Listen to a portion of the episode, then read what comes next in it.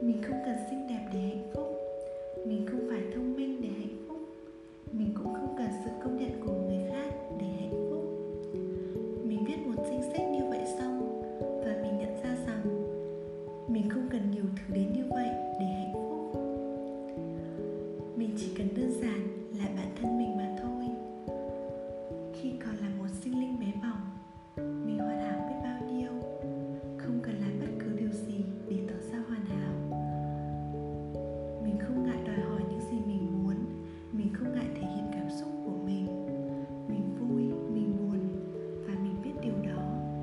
Chân